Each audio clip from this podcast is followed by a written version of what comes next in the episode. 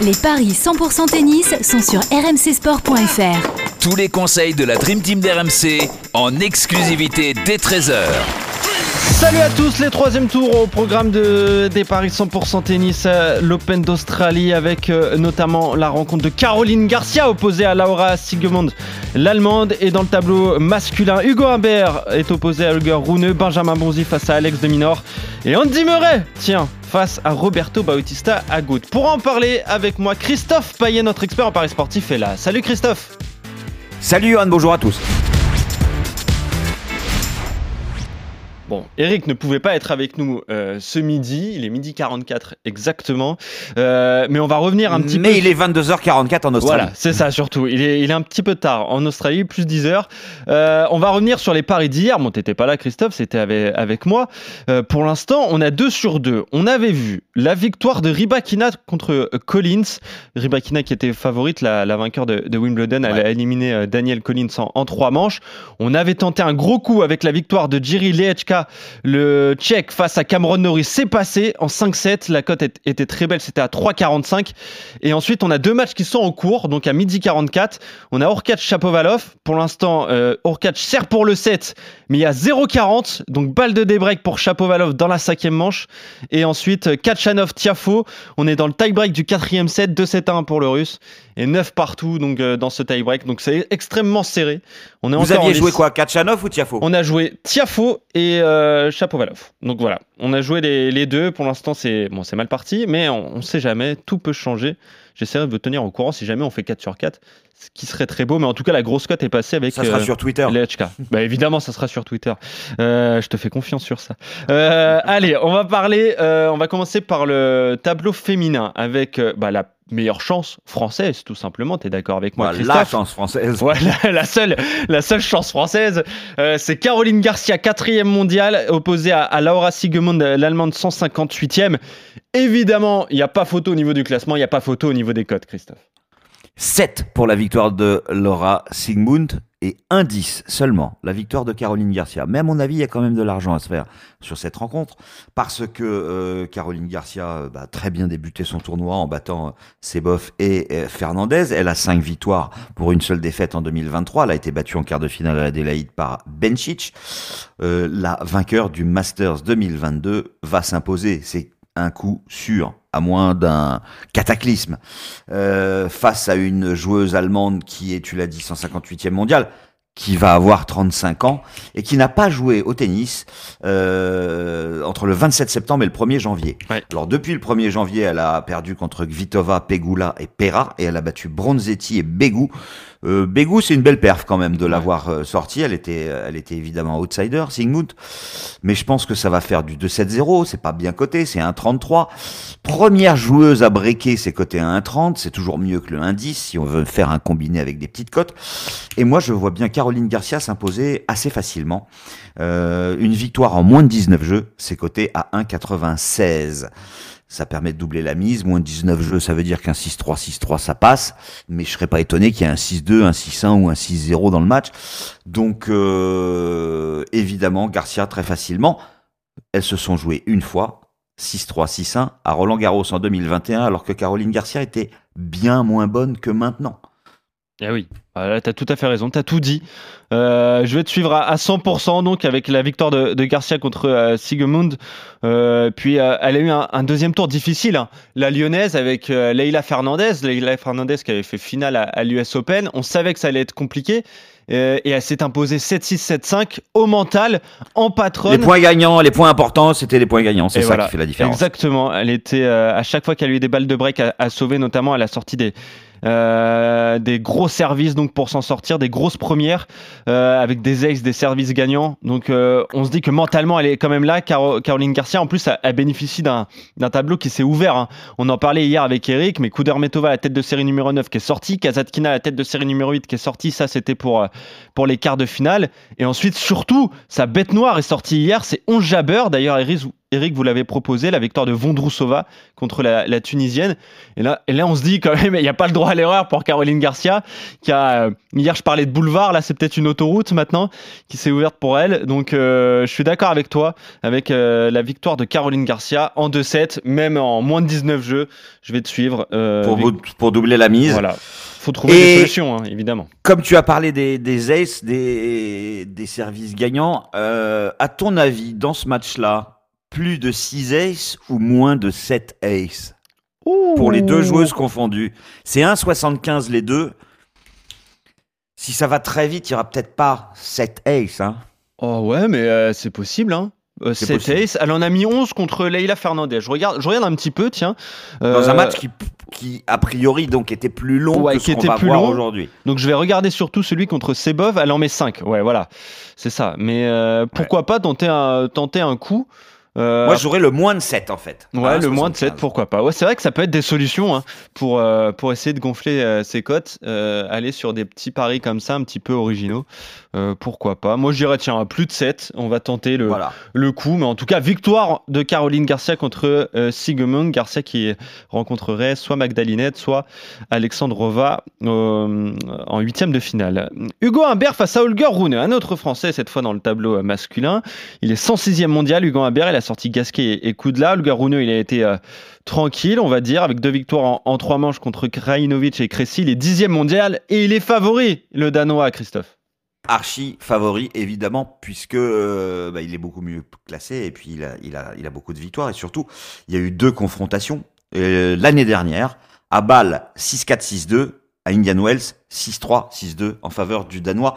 Hugo Humbert a eu une saison catastrophique euh, l'année dernière. Il a chuté au classement. Il faut, il faut remonter. Il a fait un bon début de tournoi et battre Gasquet et Koudla, c'est déjà top.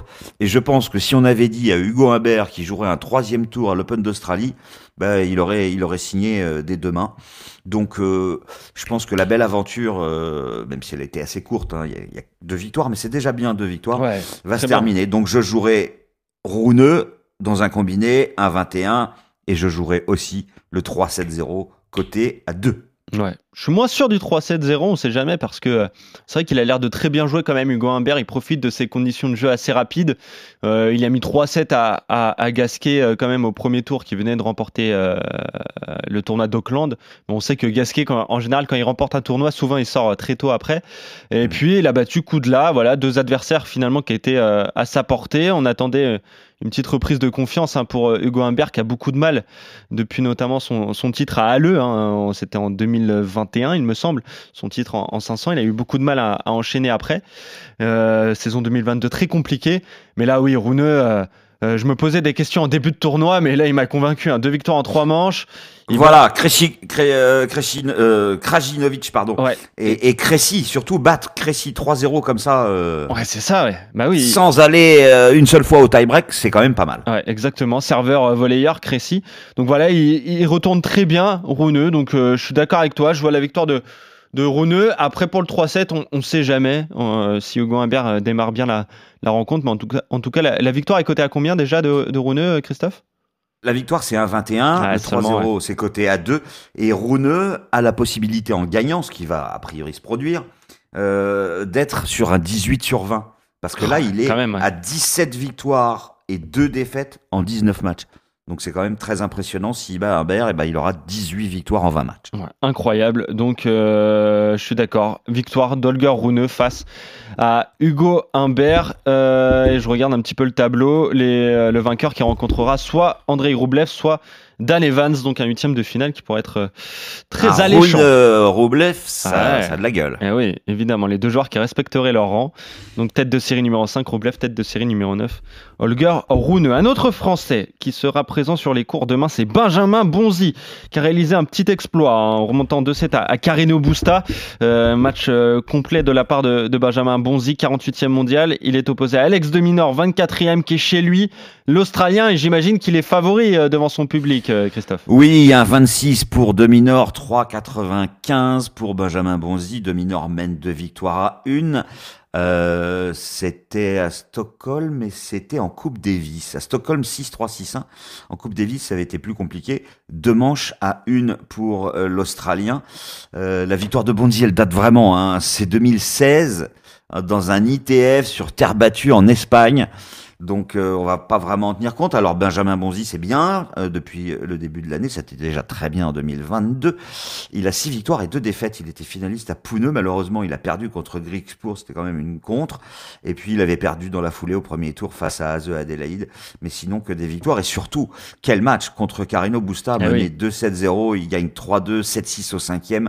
Un match énorme de Benjamin Bonzi, mais demi nord, il est à domicile. Il aura le soutien du public et, et il n'a perdu qu'une fois euh, sur les quatre matchs disputés en 2023 et il a sorti sous et Manarino.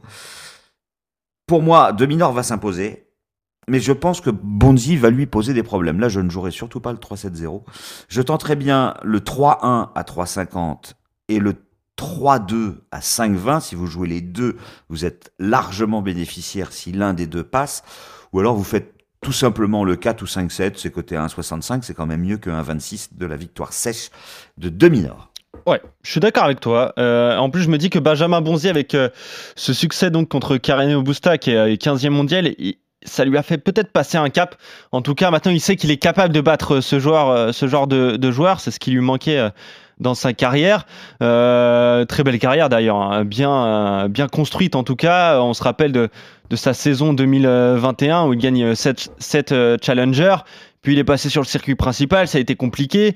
Puis maintenant, il est 48e mondial. Il va devenir, euh, va redevenir euh, ou devenir numéro 1 français. Il va passer devant euh, Gasquet.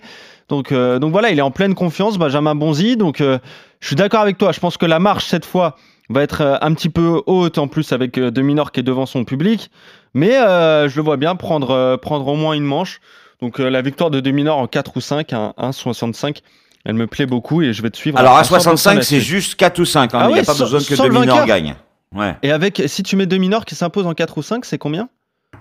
Alors, euh, ça, il va falloir faire un my match. Faut que je regarde ça tout de suite. Demi-nord. Parce que si on euh, veut se match. couvrir, le 4 ou 5 7 sans donner de vainqueur, à 1,65, c'est pas mal. Hein.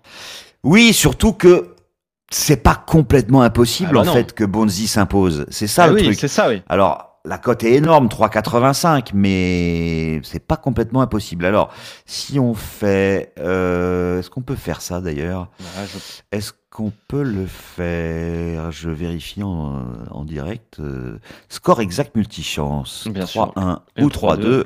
3-2. 2-10. Et ben voilà, ça c'est un, Bah, un bon pari. c'est un bon pari. Donc victoire de d'Alex Deminor en 4 ou 5 7 euh, face à Benjamin Bonzi, donc à, à 2 Pour doubler.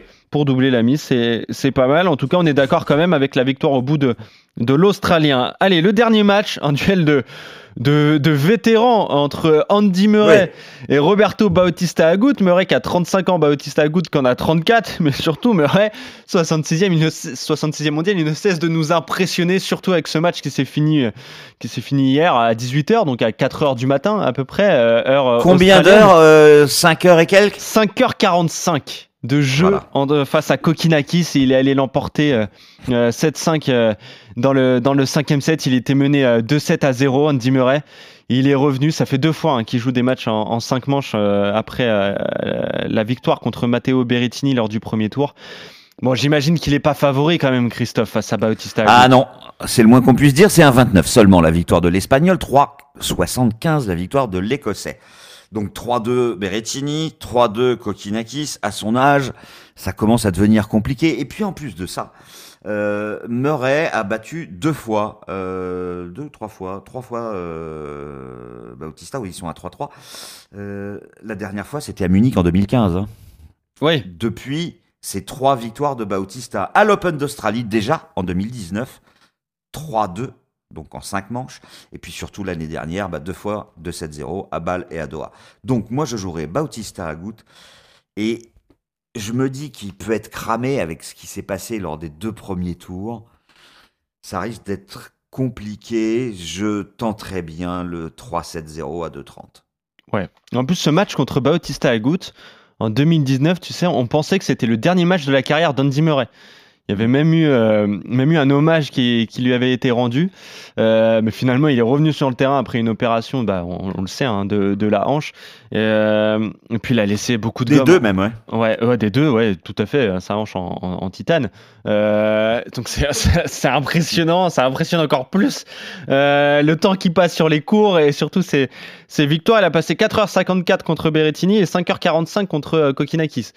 Donc voilà, après plus de 10 heures de jeu en deux matchs, euh, je pense que ça va tirer au bout d'un Ses moment. quand vieilles jambes doivent grincer. Ah ouais, là, là ça va être compliqué. En plus, il a fini très tard. hein. Il, il- il a poussé son petit coup de 4 heures gueule habituel euh, avant le cinquième, hein, euh, qui a démarré à 3 heures du matin. Et il- voilà, il a crié sur, tout, euh, sur toute l'organisation en disant que c'était honteux de le faire jouer à, à cette heure-ci. Mais ouais, voilà, je pense que physiquement, ça va pas tenir. Après, je me dis qu'il peut quand même prendre le premier set. Pourquoi pas en commençant euh, avec un jeu très agressif pour essayer de perdre le moins d'énergie possible. Mais je vois au bout la victoire de, de Bautista. Donc euh, j'irai sur euh, le même genre de pari, Christophe, avec Bautista qui s'impose en 4 ou 5 manches. Euh, je pense que ça peut faire gonfler un petit peu la cote. Alors déjà, je calcule ce que ça donne. Si Murray gagne le premier et ensuite s'incline, c'est 4,90. Voilà, petit pari de folie, ça. Et si on fait Bautista Agut en score exact, multichance 3-1 ou 3-2, comme on l'a fait avec Dominor face à Bonzi, bah on est euh, sur la même cote, de 10. Voilà, 2-10. Donc, euh, ouais, un coup à tenter. En tout cas, je vois bien Murray prendre un set, mais, mais s'incliner. Euh, donc, face à, face à Bautista Agut, il me semble qu'on est d'accord, Christophe, sur euh, les quatre On rencontres avec. euh, Bon, après, on a quatre favoris quand même. on hein, a mais quatre favoris, ouais. Les paris annexes qui vont faire la différence. Eh, Exactement. Mais comme on est d'accord, euh, bah, on va être soit euh, mauvais, soit très très bon. On soit très très bon, mais je pense quand même qu'on va être très très bon. Euh, en tout cas, ce qui, est- ce qui importe surtout, c'est la victoire de Caroline Garcia, euh, qui doit aller, euh, qui doit aller très loin dans, J'ai pas de dans ce doute là-dessus. Ouais, là j'ai moins de doute, ouais, c'est vrai. Donc victoire de Caroline Garcia, victoire d'Olger Rune contre Humbert, victoire